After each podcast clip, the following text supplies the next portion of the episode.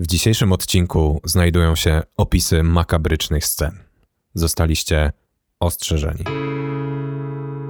I oto tego dnia rodzi się portal, który zmienił świat. Który zmienił internet.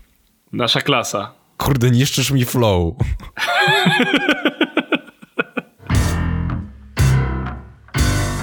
Nazywam się Michał Kasprzyk i zbieram pieniądze na bilet w kosmos. A ja Krzysztof Nowak i w wolnych chwilach podmieniam obrazki na Wikipedii.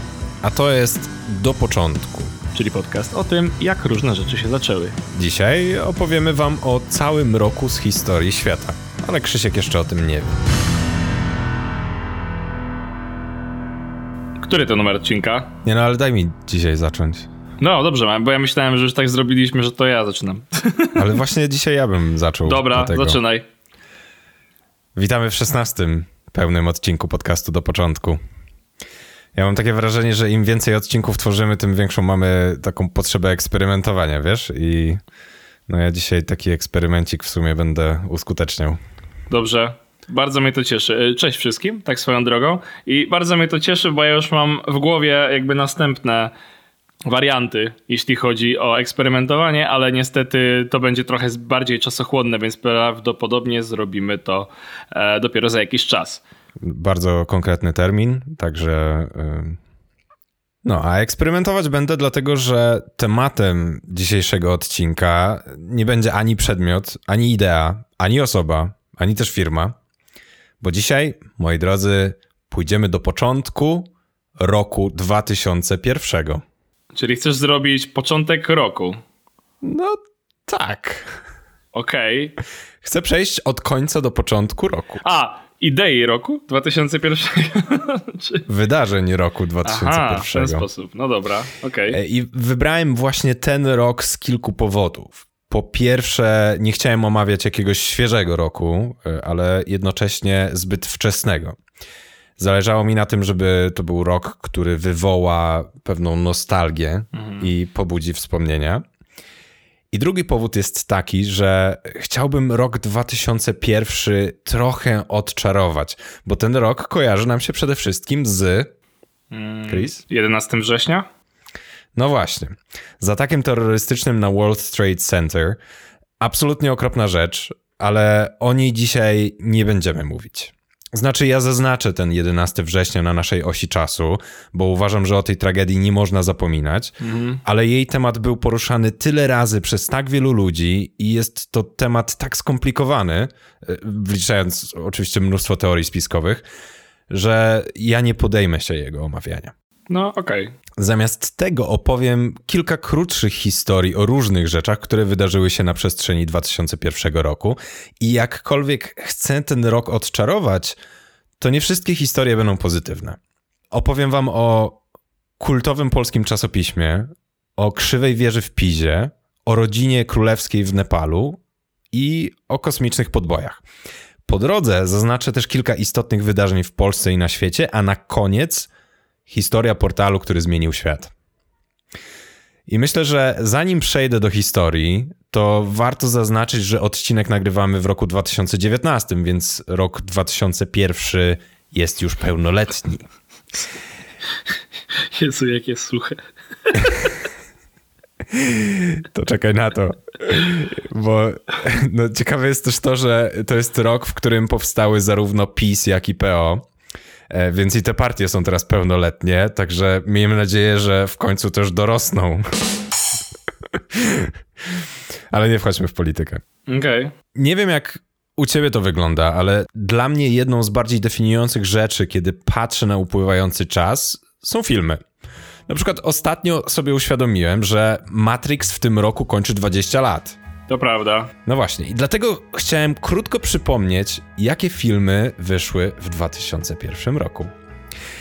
I w samym grudniu mieliśmy olbrzymi urodzaj, bo pojawiły się takie filmy jak Władca Pierścieni, Drużyna Pierścienia, Piękny Umysł, Helikopter w ogniu, Ocean's Eleven, Vanilla Sky, to jest taki thriller romance sci-fi z Tomem Cruzem, Ali, to jest o Muhammadzie Ali, gdzie Will Smith gra główną rolę, i jest też film How High.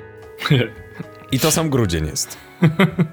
Aha, okej. Okay. Ja, już, ja już jestem szczerze mówiąc zaskoczony, bo zawsze mi się kojarzyło, że Vanilla Sky jest z dekadę starsze od Władcy Pierścieni, więc... A jednak nie. Jednak widzisz. nie. Wreszcie roku pojawiły się m.in. Shrek, Potwory i Spółka, Hannibal, Harry Potter i Kamień Filozoficzny, który swoją drogą był najbardziej kasowym filmem tego roku i zarobił ponad 900 milionów dolarów. Więcej niż Władca Pierścieni. Wyszli też Szybcy i Wściekli i wyszedł też Tomb Raider. Ten pierwszy, pierwszy z Angeliną Jolie. Czyli mogę, po, pozwolić, że będę złośliwy i się wetnę. Pewnie. Ale w takim razie w 2001 roku powstało więcej nowych IP albo nowych franczyz, może można nazwać jak nazwać, nowych tytułów niż przez ostatnie 10 lat łącznie. Bo przez ostatnią dekadę mam wrażenie, że cały czas się siorbie hajs z tych samych, które z właśnie Marvela wymieniłeś. A i plus z tamtych, nie? Bo umówmy A się. i plus z tamtych, no tak. Tak, tak, tak. No słuchaj, no, no Hannibal doczekał się serialu, Shrek miał ileś tam już kontynuacji, Tomb Raider miał którąś tam odsłonę gry, więc jest tego wszystkiego mnóstwo, nie? No tak, jest dużo. E, ale wychodziły też filmy w Polsce i mieliśmy kilka znaczących produkcji. E, na przykład takie stworzone dla szkolnych wycieczek, czyli w pustyni i w puszczy, przedwiośnie, Kłowadis. Ale mieliśmy też kino bardziej ambitne w postaci filmu Cześć Tereska. Mieliśmy też odpowiednią dawkę Bogusława Lindy w filmach. Sezon na Leszcza, Reich. I wyszedł też klasyk w postaci filmu Poranek Kojota. Mhm, to pamiętam. I wyszły też dwie produkcje, które osiągnęły absolutne dno. I w sumie nie wiem, która głębiej zakopała się w mule. O, zamieniałem się w słuch. Uwaga, uwaga. Gulczas, a jak myślisz? O, tak. Film, który powstał na kanwie Big Brothera, oczywiście. No, to jest wspaniałość dopiero. A drugi z nich to Wiedźmin. O, no faktycznie, powiem ci, że to jest zajebiście nisko zawieszona poprzeczka. Dokładnie. Naprawdę ciężko jest przejść pod nią. Naprawdę jamańscy mistrzowie limbo nie potrafili do tej pory przejść pod tą poprzeczką, nie? No właśnie, także zastanawiam się, który z tych filmów wypadł gorzej, ale może zostawmy ocenę y, pozostałym. No. No dobra, to pora przejść do historii, do początku roku 2001. W ogóle od razu wiadomo, co było na początku, bo był to dzień 1 stycznia. No. Widzę, że żarcie siebie dzisiaj trzyma, Sherlocku. Ale idźmy od końca. Rok zakończył się 31 grudnia. Wow. No wiem, no odkrywcze, ale już z tą datą wiąże się pewna historia. I żeby ją opowiedzieć, musimy się najpierw cofnąć o 8 lat mhm. do roku 1993. Wyobraź sobie, że jesteś fanem gier komputerowych. Dużo grasz na swojej Commodore, Amidze czy PC z procesorem 486. Duma przeszedłeś 3 razy, a Wolfensteina 3D 7 razy. Ale nie tylko strzelanki są u ciebie na tapecie, bo również długie godziny spędziłeś grając w The Settlers, The Lost Vikings i Mortal Kombat 2. Lubisz też śledzić nowinki ze świata gier, bo jakoś trzeba się dowiadywać o nowych tytułach. No ale no właśnie, tylko jak? No. Dzisiaj nawet nie musisz w zasadzie nic robić, bo odpowiednio stargetowane reklamy same cię znajdą. A wtedy? Wtedy musiałeś czytać magazyny o grach komputerowych. W Polsce ukazywało się ich już wtedy kilka, ale od 16 marca 1993 czytasz Secret Service. Mhm. Magazyn, który pod wieloma względami był prekursorem jego redaktorzy jako pierwsi w Polsce jeździli do Stanów na targi E3 i do Londynu na targi ECTS.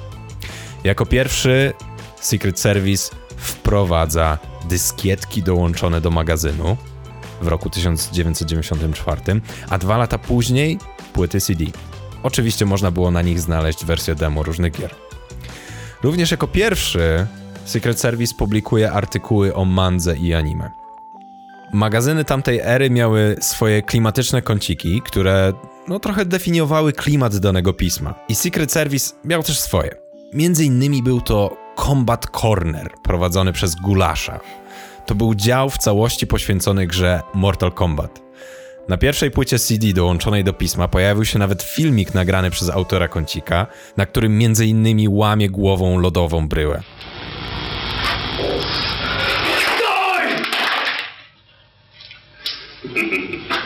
Dołączam link do notatek. No więc czytujesz ten magazyn co miesiąc z olbrzymim namaszczeniem, bo dowiadujesz się wielu ciekawych rzeczy o rynku gier i paru innych tematach. I wszystko ładnie, pięknie, ale w 1999 z magazynu odchodzi kilku kluczowych redaktorów i poziom artykułów drastycznie spada. Zaczynają się kłopoty prawne związane z nazwą i kłopoty finansowe. 31 grudnia 2001 roku na stronie internetowej Secret Service pojawia się komunikat o zawieszeniu wydawania czasopisma, ale redakcja twierdzi, że stało się tak pod wpływem włamania na serwery. Tylko jednocześnie nie dementuje też samego komunikatu. W grudniu 2001 roku ma wyjść 96 numer pisma i trafia on do drukarni, ale nigdy nie zostaje wydrukowany. Hmm. Tak kończy się historia jednego z najpopularniejszych magazynów o grach komputerowych w Polsce. Tylko ta historia hmm, kończy się, ale nie do końca. Bo później zostaje wskrzeszone jako Ezin, czyli internetowy magazyn. I przez kilka lat ukazuje się z inicjatywy czytelników oryginalnego magazynu. A w 2014 roku przeprowadzono rekordową, jak na tamten rok, w Polsce kampanię crowdfundingową, w której na wydanie nowych numerów Secret Service zebrano prawie 300 tysięcy złotych. Pismo zostaje wskrzeszone. Ukazują się dwa pierwsze numery i ze względów prawnych ostatnie. Redakcja decyduje się przeistoczyć markę i po paru miesiącach tworzy magazyn Pixel, który ukazuje się do dziś. Jest on tworzony przez firmę organizującą imprezę poświęconą cyfrowej rozgrywce Pixel Heaven. No wiem, byłem na tej imprezie. No widzisz. A jeśli ktoś tęskni za magazynem Secret Service i chciałby powspominać jego piękne czasy, to znalazłem w sieci archiwum zeskanowanych pierwszych 52 numerów. Linkuję w notatkach.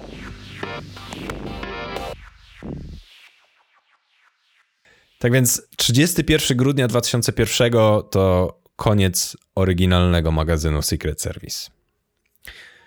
Po 31 grudnia mieliśmy 30 grudnia i półcieniowe zaćmienie księżyca.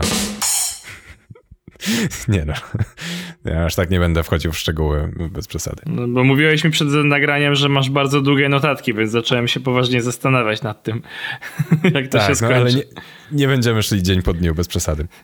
Natomiast chciałbym przeskoczyć do dnia 15 grudnia. I tym razem cofniemy się w czasie trochę dalej, bo do roku 1173. To właśnie wtedy zaczęła się konstrukcja wolno stojącej dzwonnicy przykatedralnej w Pizie. Sama budowa zajęła około 200 lat, więc dopiero pod koniec XIV wieku budowla była kompletna. I oczywiście dzisiaj znamy ją jako krzywa wieża w Pizie. W 1990 roku wieża została zamknięta dla zwiedzających, bo przechył był już tak duży, że aż zbyt niebezpieczny. Okazuje się, że brzeg siódmego piętra wystawał o 4,5 metra nad ziemię, a sama budowla ma około 56 metrów. No i właśnie, o, około 56 metrów, bo zależy, którą stronę zadaszenia dzwonnicy weźmiemy pod uwagę. No wiadomo, przez ten przechył. No i od 90 roku przez 11 lat, aż do 2001 roku, a konkretnie 15 grudnia, trwały prace renowacyjne, których głównym celem było zredukowanie przechyłu. I podkreślam, zredukowanie, a nie wyeliminowanie. Zastosowano ołowiane obciążenia i nawierty po stronie przeciwnej do przechyłu i udało się go zmniejszyć o 45 cm, co pochłonęło 200 milionów dolarów. Wow. I teraz moje pytanie do ciebie, Chris.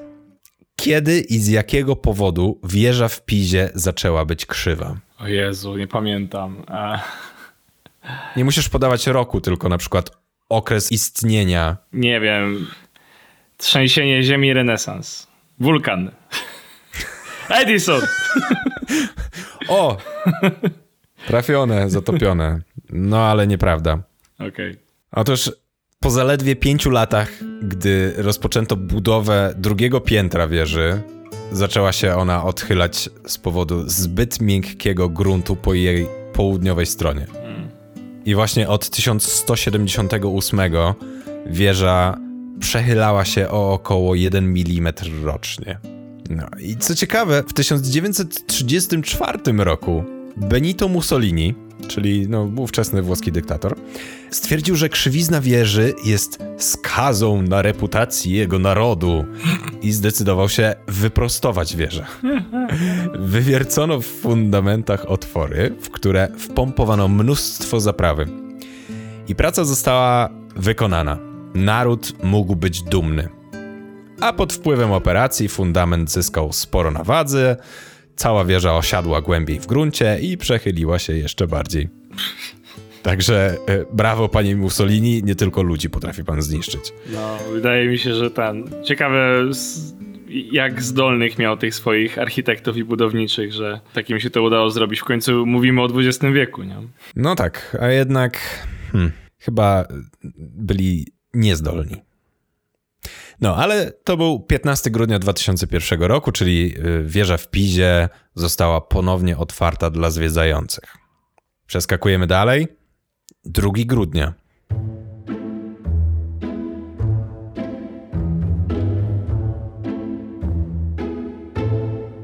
Drugi grudnia to można by powiedzieć narodziny pojęcia kreatywnej księgowości bo w USA jedna z największych firm energetycznych, czyli Enron, ogłasza bankructwo. Dzieje się tak po tym, jak szefostwo firmy fałszowało wyniki finansowe. Firma stała się symbolem zepsucia korporacji i umyślnego fałszerstwa. Ich akcje z dnia na dzień spadają z 90 dolarów do kilku centów. A właśnie 2 grudnia 2001 roku ogłaszają bankructwo i wtedy było to największe bankructwo na świecie. Firma była warta wtedy 63,4 miliarda dolarów. I liczba może porywać, ale już rok później ten rekord pobiła firma WorldCom 107 miliardów dolarów. A potem z odsieczą przyszła firma Lehman Brothers i położyła rywali na łopatki. Wiesz, powiedziała: Potrzymajcie mi piwo. Mhm. Bo oni mogą się poszczycić bankructwem o wartości 639 miliardów dolarów. Uhu. I ja nie wiem, jak to się liczy, ale dla porównania wartość rynkowa Amazona w styczniu 2019 to było 802 miliardy dolarów. Naprawdę? Tak. Oh, wow. Prawdopodobnie liczy się to trochę inaczej, ale mimo wszystko te liczby robią olbrzymie wrażenie. A znalazłem jeszcze informację, że w ciągu 10 lat od zamknięcia Lehman Brothers samo, sam proces zamykania tej firmy pochłonął prawie 10 miliardów dolarów. Hmm. To jest dla mnie niesamowite.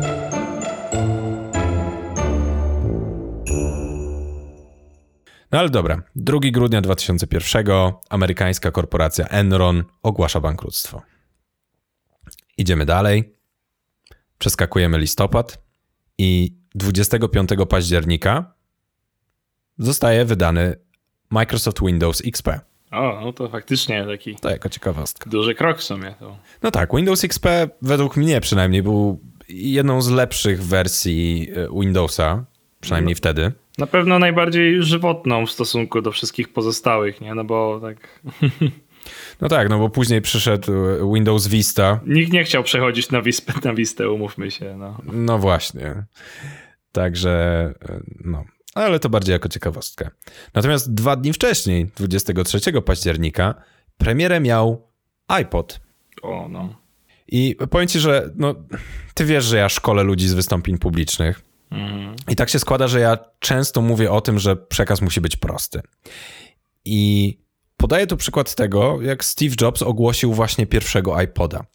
On mógł o urządzeniu powiedzieć, że ma 5 GB pamięci i wymiary 10 na 6 na 2 cm, tylko to jest nieinspirujące i właściwie jest też niejasne, bo ile to jest 5 GB? Ile waży jedna piosenka? No, ja nie mam pojęcia. No a wymiary, no okej, okay, wiem ile to jest centymetr, ale czy mogę sobie go jakoś wyobrazić? Raczej ciężko, bo to zbyt abstrakcyjne. No i zamiast tego Jobs powiedział, że iPod to jest tysiąc piosenek w twojej kieszeni. This amazing little device holds a thousand songs and it goes right in my pocket. I to jest genialnie proste, bo wiem ile to jest tysiąc piosenek, a skoro urządzenie mieści się w mojej kieszeni, to musi być małe. Więc 23 października 2001 to premiera iPoda. Potem mamy 26 września. 26 września powstała polska wersja Wikipedii z inicjatywy lekarza internisty Krzysztofa Jasiutowicza i fizyka Pawła Jochyma. No i dalej dotarliśmy do tego nieszczęsnego 11 września, kiedy w ataku terrorystycznym porwano cztery samoloty, dwa wleciały w World Trade Center, trzeci w Pentagon, a czwarty rozbił się na polach w stanie Pensylwania. I zapowiadałem, że nie będziemy omawiać tej tragedii, ale chciałbym tylko zwrócić uwagę na ten czwarty samolot, o którym często się zapomina, a który jednak pokazuje no pewnego rodzaju bohaterstwo. Nie wiadomo w co miał uderzyć ten samolot. Spekuluje się o Białym Domu lub Kapitolu w Waszyngtonie, ale nie ma na to dowodów. W każdym razie samolot rozbił się pośrodku niczego, ponieważ jego pasażerowie dowiedzieli się o losie pozostałych samolotów. Wiadomo o tym z zapisów z czarnej skrzynki i z rozmów telefonicznych, które pasażerowie przeprowadzili tuż przed tragedią. I wiedząc, co może się wydarzyć, próbowali powstrzymać terrorystów, i w związku z tym samolot rozbił się na bezludnym terenie. Prawdopodobnie w ten sposób uratowali no, wielu innych ludzi, i ja uważam, że to olbrzymie bohaterstwo, nawet jeśli zostali oni już postawieni w obliczu i tak pewnej śmierci.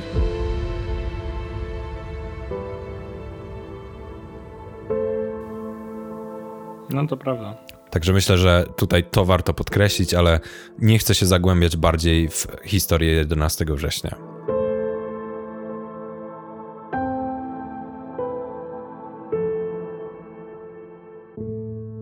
Przejdziemy więc dalej. Przeskoczymy wakacje i dojdziemy do 21 czerwca.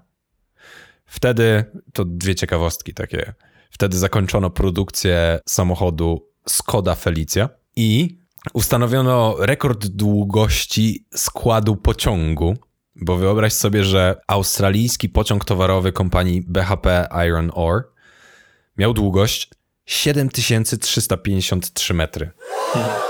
7 kilometrów pociągu. No masakra. Jak stoisz na przejeździe kolejowym i jedzie ci ten pociąg, to musicie niezły szlak trafiać. No, to, czyli to jest pociąg, który jednocześnie stał na kilku stacjach. Całkiem możliwe, całkiem możliwe. Chociaż w Australii odległości między stacjami. W Australii nie, ale, no. ale w takich miejskich stacjach, po których na przykład wiesz, chociażby, chociażby między stacją, nie wiem, Wrocław Śródmieście a na Dodrze mógłby stać spokojnie. No tak. Przepraszam, Wrocław Główny. Idąc dalej, 15 czerwca wydarzyły się dwie bardzo ważne rzeczy. Pierwsza to była wizyta prezydenta Stanów Zjednoczonych George'a W. Busha w Warszawie, a druga, prawdopodobnie jeszcze ważniejsza, bo wtedy otwarty został portal kurnik.pl. Uuu, no to teraz już rozumiem, czy by wybrałeś ten rok. No właśnie, właśnie. Pamiętasz te czasy?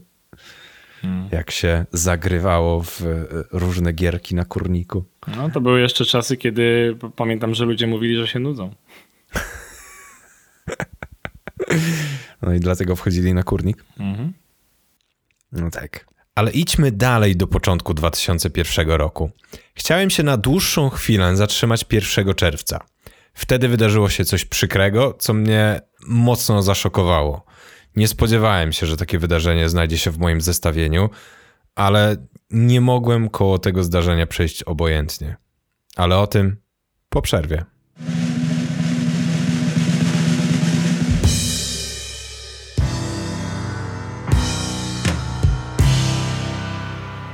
Jak się czujesz w czasach, w których każdy jest coachem? No zdecydowanie poza swoją strefą komfortu. Okej, okay, a słuchasz podcastów, które pomagają ci się rozwinąć, czy nie bardzo? Nie, niewielu. Ale jest taki jeden, którego rzeczywiście słucham i nazywa się Rozwój Osobisty dla Każdego. Prowadzi go Wojtek Struzik. No to muszę się z tobą zgodzić, bo negocjacje albo budowanie relacji biznesowych to są takie rzeczy, które każdemu zdecydowanie się przydadzą. Tak, i Wojtek o nich opowiada i cały podcast prowadzi bardzo rzeczowo i bez krzyczenia jesteś zwycięzcą. Dlatego polecamy. Jest dostępny wszędzie tam, gdzie słuchacie podcastów, na przykład w Spotify.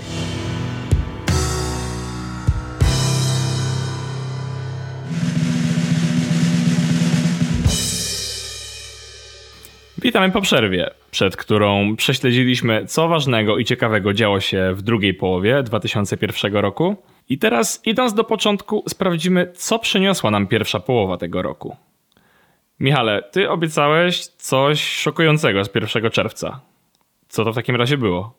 Przenosimy się do Nepalu.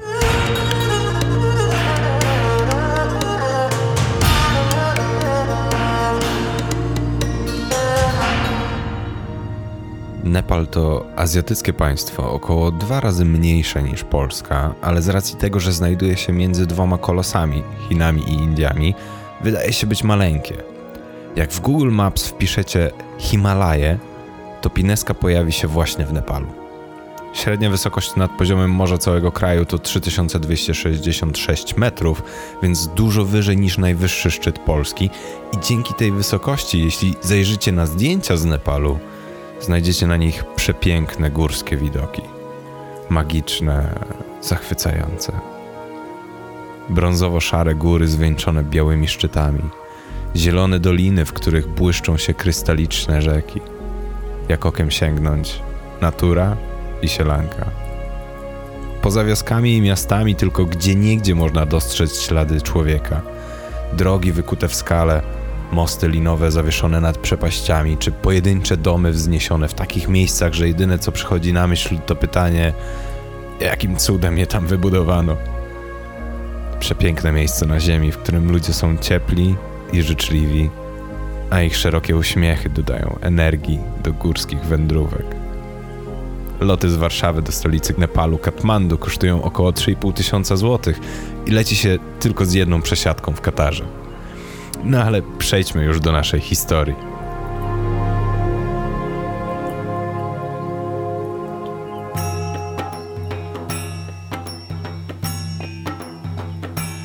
W Nepalu w tym czasie rządy sprawował król Birendra. Monarchia w Nepalu zaczęła się w 1769 roku, kiedy to Prithvi Narayan Shah Dev zjednoczył kraj i objął władzę jako król. Sam Birandra rządził od 1972 roku i był bardzo szanowanym władcą, a podwładni uważali go za wcielenie boga Wisznu. Jednym z ważniejszych wydarzeń jego rządów była zmiana monarchii absolutnej w konstytucyjną, która ograniczała władzę króla. Jego żoną i królową była Aishwarya, a pierwszym synem Dipendra. Dipendra oczywiście był pierwszy w kolejce do tronu. Studiował w Eton w Wielkiej Brytanii, a potem na nepalskim Trubhuvan University i Akademii Wojskowej w Karipati. Warto też zaznaczyć, że książę nie stronił od alkoholu i innych używek i nawet był karany za nie w trakcie studiów. W wieku 18 lat poznał Deviani Ranę, która stała się miłością jego życia. Należała ona do innego wpływowego rodu nepalskiego, rodu Rana. Natomiast matka Tipendry, czyli królowa Nepalu, która była kobietą bardzo silną i konkretną, nie chciała się zgodzić na ślub pary. Królowa należała do tego samego rodu, co wybranka jego syna, ale wytykała jej, że należy do tej części rodu, która jest mniej wartościowa. Matka groziła nawet Dipendrze, że pozbawi go praw do tronu, jeśli poślubi Dewiani. Sytuacja w rodzinie była więc no, nieco napięta. I tutaj dochodzimy do wydarzeń z 1 czerwca 2001 roku. Tradycja nakazywała spotkania całej rodziny w każdy trzeci piątek miesiąca, więc zaproszonych do Pałacu Królewskiego było 24 gości, członków rodziny królewskiej i ich krewnych. Dipendra osobiście przywiózł na miejsce królową, a król spędzał wtedy czas w pałacowym gabinecie. Po godzinie 20 większość gości pojawiła się w sali bilardowej pałacu. Oczywiście pojawił się alkohol, a Dipendra grał w bilard i wypił dwa kieliszki whisky Famous Grouse. Świadkowie powiedzieli, że chwiał się Około 20.19 przekazał swojemu adiutantowi nakaz dostarczenia mu specjalnych papierosów, które zawierały haszysz i inną czarną substancję. I potem w związku z kondycją, w jakiej znajdował się Dipendra, Jego brat wraz z bratem ciotecznym i szwagrem odprowadzili go do sypialni.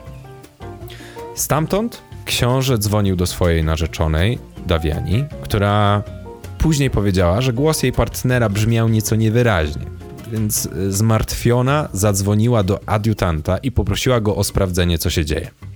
Ten wysłał służbę, która natrafiła na Dipendrę leżącego na ziemi i siłującego się ze swoim ubraniem.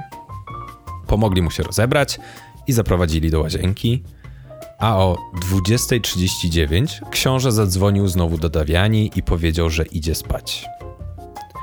Następnie ubrał się w strój wojskowy, chwycił za broń i wyszedł. W sali bilardowej najpierw ostrzelał sufit z pistoletu maszynowego MP5, a potem skierował ogień w kierunku rozmawiającego z gośćmi swojego ojca, króla Birendry.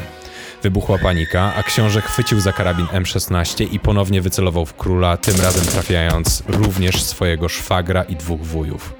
Następna była jego siostra Shruti, dwie ciotki oraz kuzynka ojca. Po tych trzech seriach strzałów książę wyszedł do ogrodu, gdzie uciekła królowa i młodszy brat Nirayan. Brat padł kolejną ofiarą Dipendry. Królowa była ostatnia. Dipendra dopadł ją na klatce schodowej prowadzącej do komnat królewskich. Potem Dipendra strzelił sobie z Glocka w skroń. Całość rozegrała się w ciągu 15 minut. Król i królowa jako pierwsi trafili do szpitala, ale od razu stwierdzono ich zgony. Dipendra zamordował dziewięciu członków rodziny królewskiej, a ranił czterech. Sam trafił do szpitala w stanie śpiączki i 2 czerwca został mianowany nowym królem Nepalu, zgodnie z konstytucją i tradycją. Ale zmarł 4 czerwca, a władzę w kraju objął jego wuj, Gyanendra, który był nieobecny w pałacu tego dnia. W 2008 roku Zgromadzenie Konstytucyjne ogłosiło zniesienie monarchii, do czego jednym z przyczynków była właśnie masakra z 1 czerwca 2001 roku. Uff, no, no hardcore, no. Nie, nie wiem za bardzo, co mogę powiedzieć. Ale... No właśnie nie, do końca nie wiadomo, o co mu chodziło. Prawdopodobnie była to kwestia tego, że matka nie chciała zgodzić się na ślub z Dawiani, mm. ale nie ma pewności. Po prostu nie wiadomo. Wokół całego zajścia narosło też dużo kontrowersji, trochę teorii spiskowych, bo niektórzy sugerują, że to brat króla, czyli Gyanendra, który później został królem, w jakiś sposób zmanipulował swojego bratanka, żeby dokonał tej zbrodni. Inne teorie mówią, że to syn Gyanendry przyszedł na to wydarzenie razem z osobą, która nosiła maskę Dipendry. I w pierwszej kolejności zamordowali Dipendrę, a później ta osoba, która pod niego się podszywała, zamordowała wszystkich pozostałych. Ale to są teorie spiskowe. Nie, no to już jest bardzo naciągana teoria, ale ta teoria jest mniej prawdopodobna niż chemtrailsy, więc...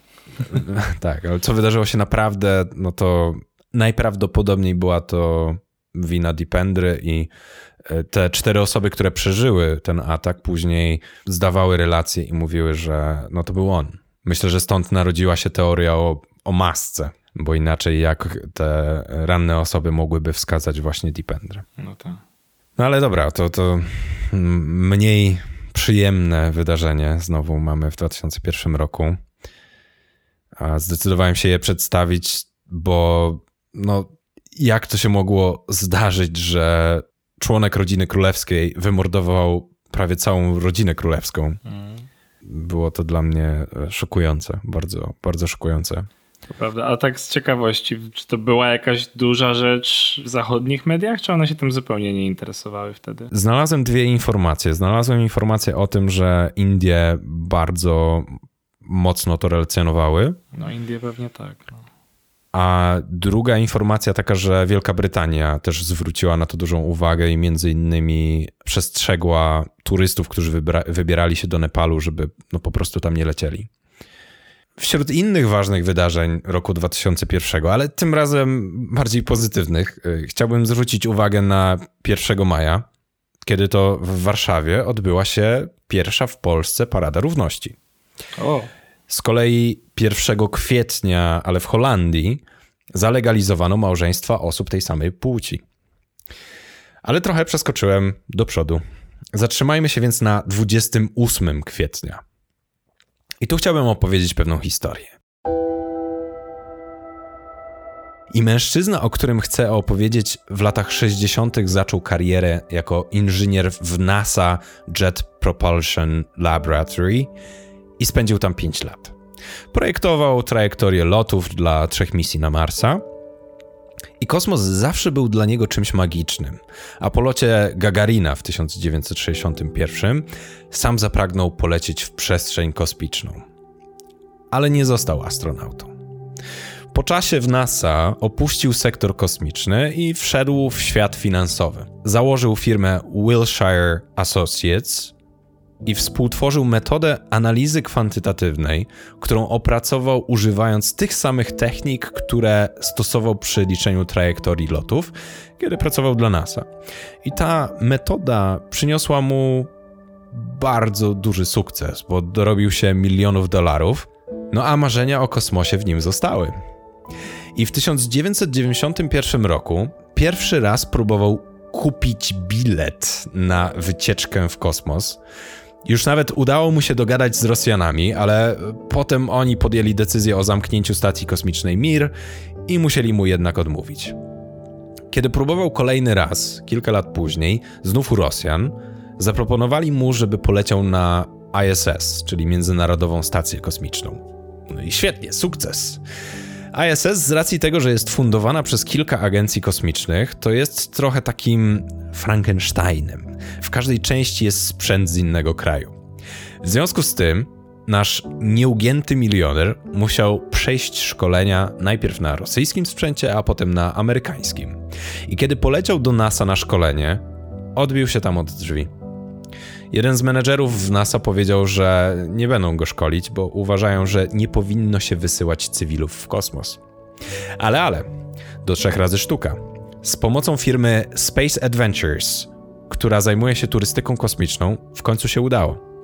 Denis Tito, bo tak nazywa się nasz bohater, dołączył do załogi Sojuza TM-32 i poleciał na ISS.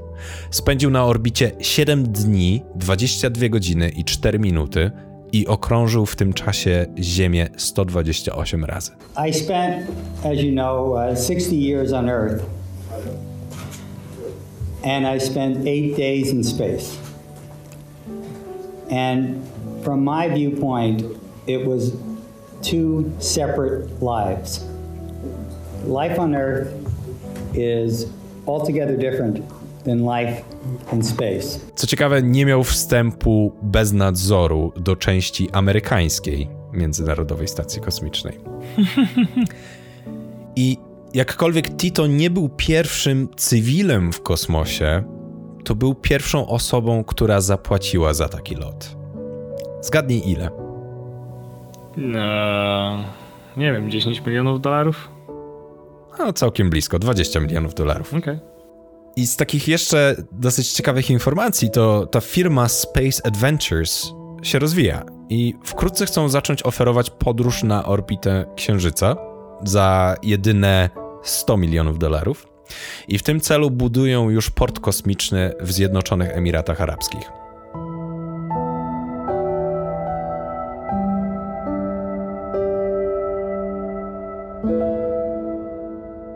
Także 28 kwietnia 2001 roku mamy pierwszego kosmicznego turystę, który rusza w kosmos. Uhu, fajnie. Czekam na pierwszego kosmicznego cyfrowego nomadę. no to jeszcze pewnie chwilkę, ale myślę, że to perspektywa bliższa niż nam się może wydać. Na pierwszy kosmiczny home office. O, tak, tak. No, potem mamy 25 marca, kiedy na 73. ceremonii wręczenia Oscarów najwięcej nagród zgarniają Gladiator i Przyczajony Tygrys Ukryty Smok. Nie wiem, czy widziałeś te filmy, ale polecam. Tak, oczywiście. 18 marca, i to wydarzenie z Polski, bardzo pozytywne, jako pierwszy Polak w historii kryształową kulę za zwycięstwo w Pucharze Świata w skokach narciarskich zdobywa Adam Małysz. To można mniej więcej w te rejony przypiąć początek Mały Szomani i tego boomu takiego na skoki narciarskie w Polsce. Potem data, którą chciałbym zaznaczyć, bo uważam, że jest to dzień bardzo ważny i dzień, który ciężko powiedzieć, że powinno się celebrować, ale powinno się go obchodzić i powinno się zwracać uwagę na to, czego dotyczy, bo 23 lutego ustanowiono ogólnopolski Dzień Walki z Depresją. O. I to było właśnie w 2001 roku. Bardzo ładne. Później, w lutym jeszcze, 12 lutego 2001 roku, Michał Kasprzyk kończy 11 lat. I opowiedziałbym tu też historię, ale obawiam się, że jak miałem 11 lat, to byłem jeszcze nudniejszy niż teraz. Cieszy, cieszy mnie twoja samokrytyka. No, czasami trzeba. Dobrze, dobrze. Nie, ale nie martw się, Michał, na pewno było super. No i dotarliśmy do początku roku 2001. Do stycznia, a konkretniej do 15 stycznia.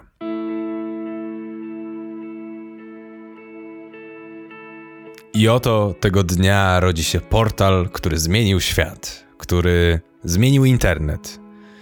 Ja chyba nie znam żadnego internauty, który nie skorzystałby z niego chociaż raz. Ja sam korzystam z niego bardzo często, również przygotowując się do nagrywania naszego podcastu.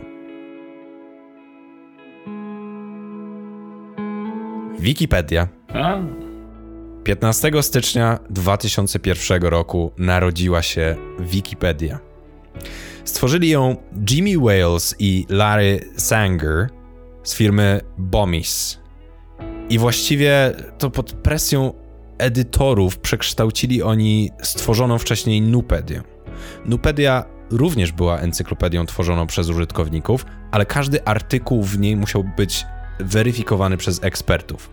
I w związku z tym cały proces trwał bardzo długo. Dlatego od 15 stycznia 2001 roku zaczęli oni używać konceptu wiki. Sama idea wiki powstała w 1994 roku z inicjatywy Warda Cunninghama, który chciał stworzyć miejsce, w którym programiści mogliby łatwiej wymieniać się poglądami. Swój projekt nazwał WikiWiki Web i od niego pochodzi nazwa Wikipedii. Pedia, no to wiemy, że jest ze słowa encyklopedia, a konkretniej paideia, z greckiego to edukacja albo wychowanie dzieci. Tylko skąd to wiki? Otóż Cunningham był kiedyś na lotnisku w Honolulu, gdzie jeden z pracowników obsługi poradził mu, żeby skorzystał z autobusu, który jeździ między terminalami. No i ten autobus nazywał się Wiki Wiki Bus. A samo wiki po hawajsku znaczy szybki. Cunningham uznał, że to dobra nazwa, bo jego projekt pozwalał na szybkie edytowanie. Wikipedia to więc szybka edukacja? Można by to tak wytłumaczyć.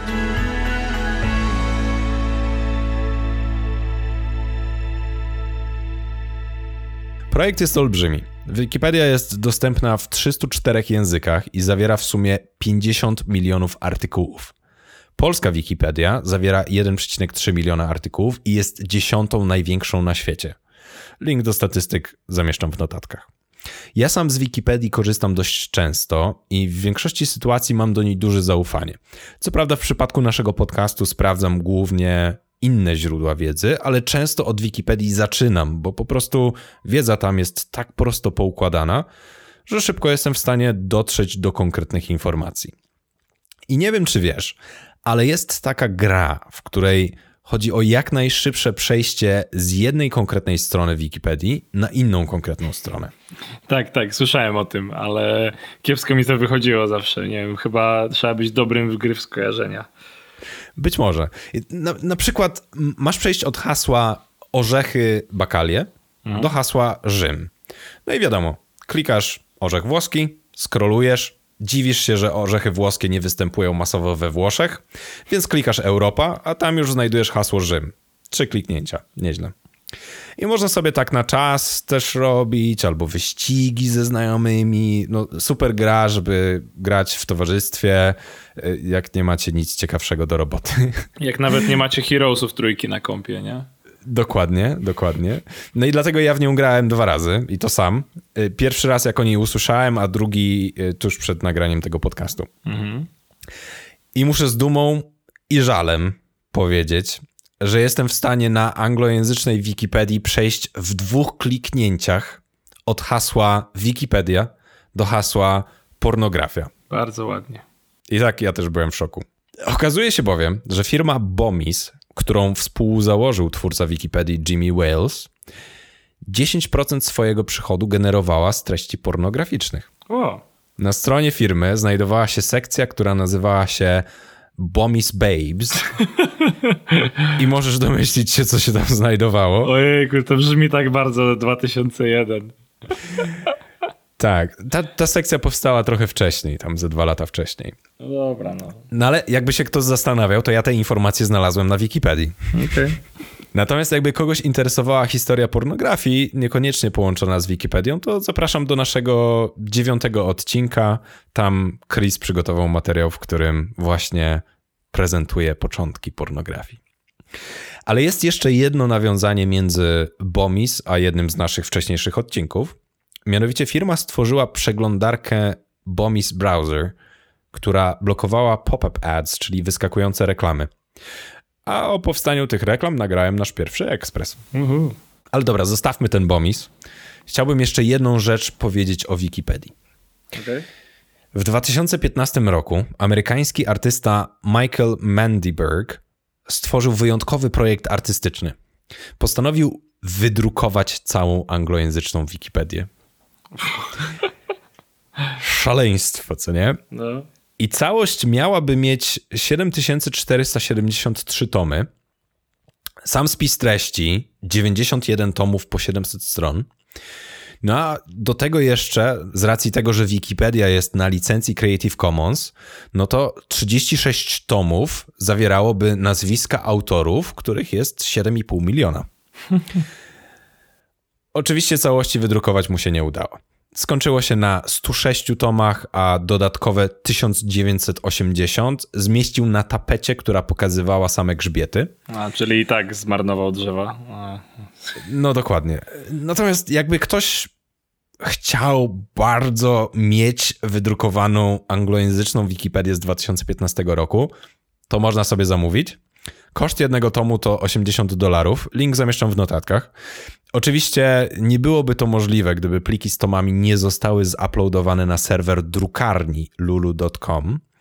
Sam upload trwał, uwaga, uwaga, 24 dni, 3 godziny i 18 minut. Nie mam pojęcia, jakiego łącza używali. Hmm. Także projekt bardzo ambitny, projekt artystyczny. Czy był potrzebny?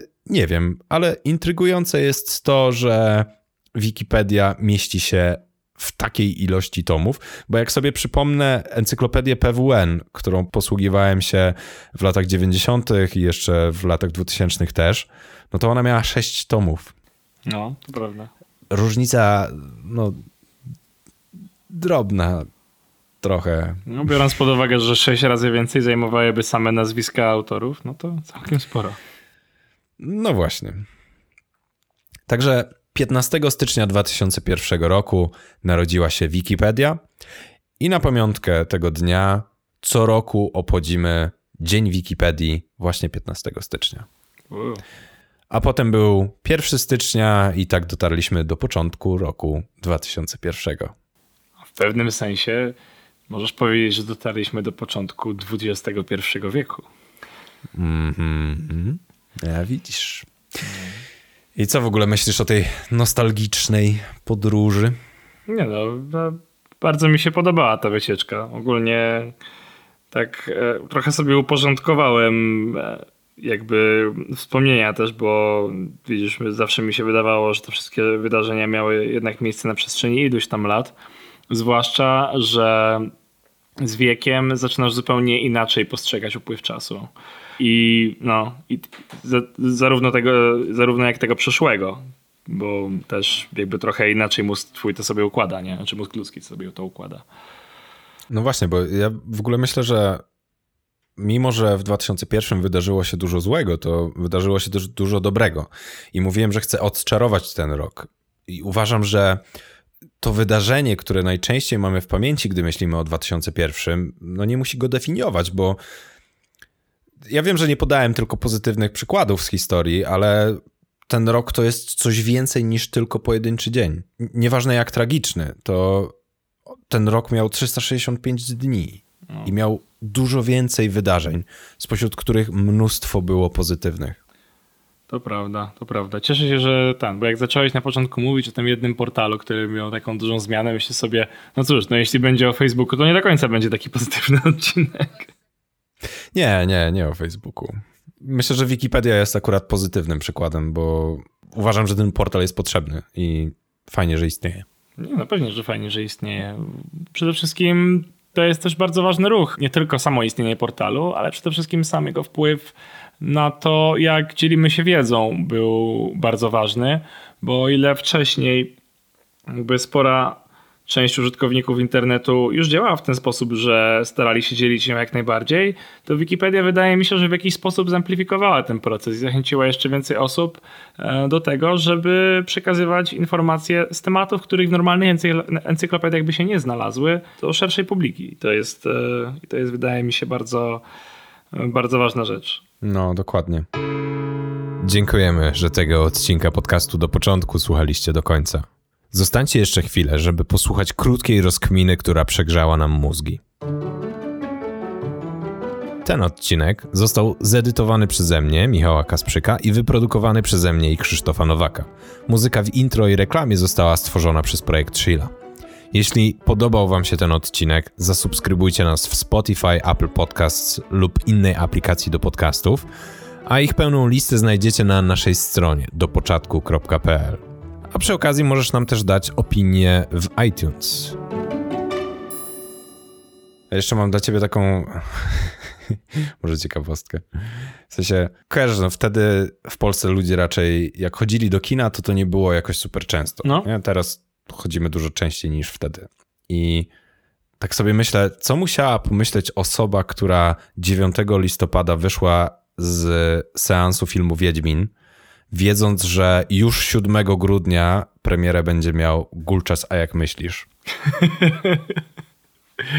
No, powiem ci, że...